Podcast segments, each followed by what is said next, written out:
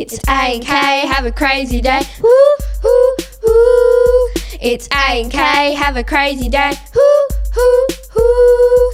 We want you to stay and listen today. Woo, woo, woo. It's A and K, it's A and K, it's A and K. Woo! Welcome to A and K Have a Crazy Day. This is Konnie here with you today. I'm also joined by Alana. How are you doing this morning? I'm good, but I feel tired because today I woke up at 7:45 a.m. to my dad telling me to get up. And then I almost fell over onto the floor because I was so tired. Then I got changed and I went downstairs and my mum started making my lunch. I saw my three little dogs and played with them for a little while. Then I came here and I have a very interesting story to tell, but before that, I think Konnie has a few things to say. We've got lots to talk about today, including a story about an animal that has gone to a very unusual place. But first, we're going to be talking about a new world record that has been set, and it is one that I would have loved to have witnessed. You're listening to A and K. Have a crazy day.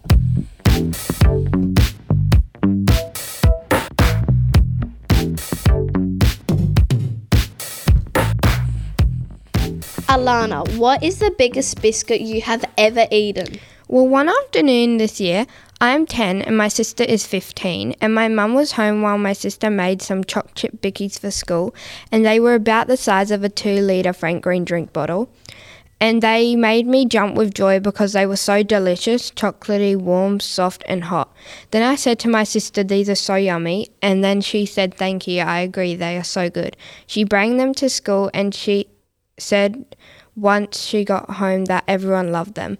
I asked her to make more, but she said no, and I was sad. But my mum bought me some choc chip bickies from Woolies, and I was happy.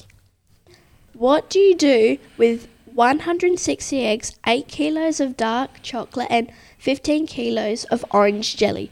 The world's largest ever Jaffa cake, of course. Wow.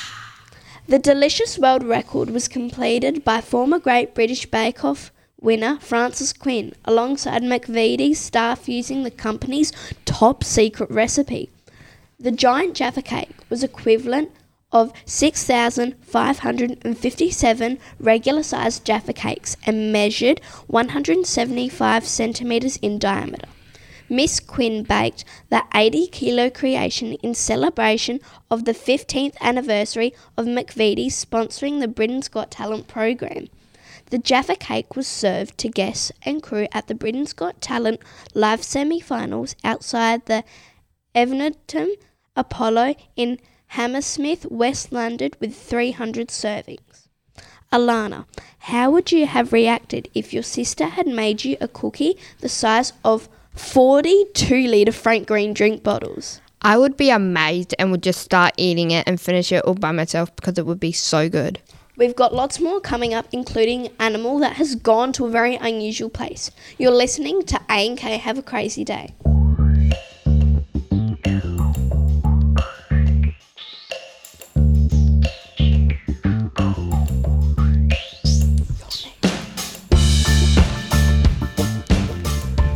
Konnie, what is the furthest you've been away from home?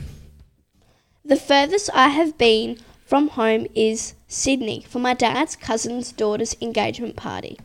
When I was at the Sydney airport, my mum and I went to the MAC makeup pop up store and I saw all these different eyeshadow testers.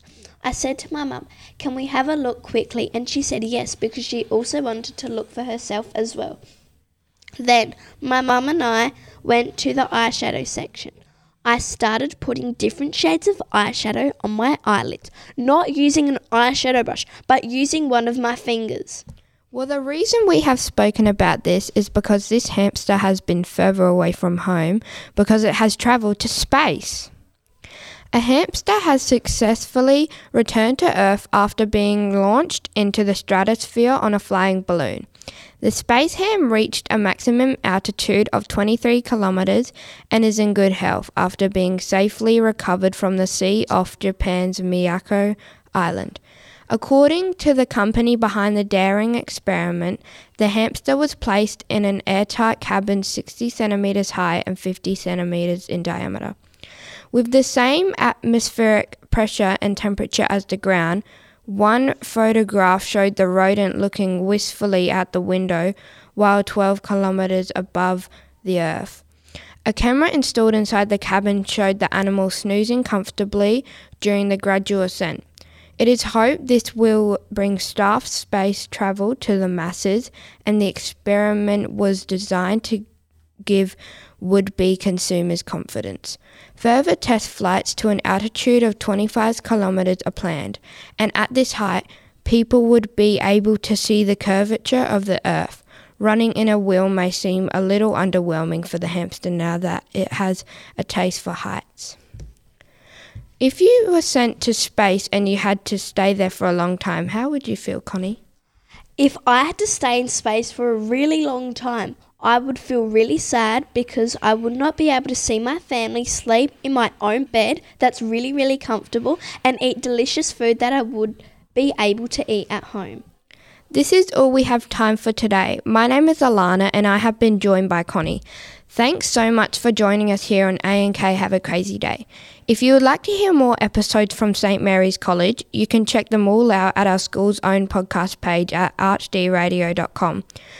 This podcast was produced by Alana and Konnie for St. Mary's College in partnership with ArchD Radio and Podcasting. Thanks for listening. Make sure you have subscribed to this channel to hear heaps of other school life stories. Bye. Bye.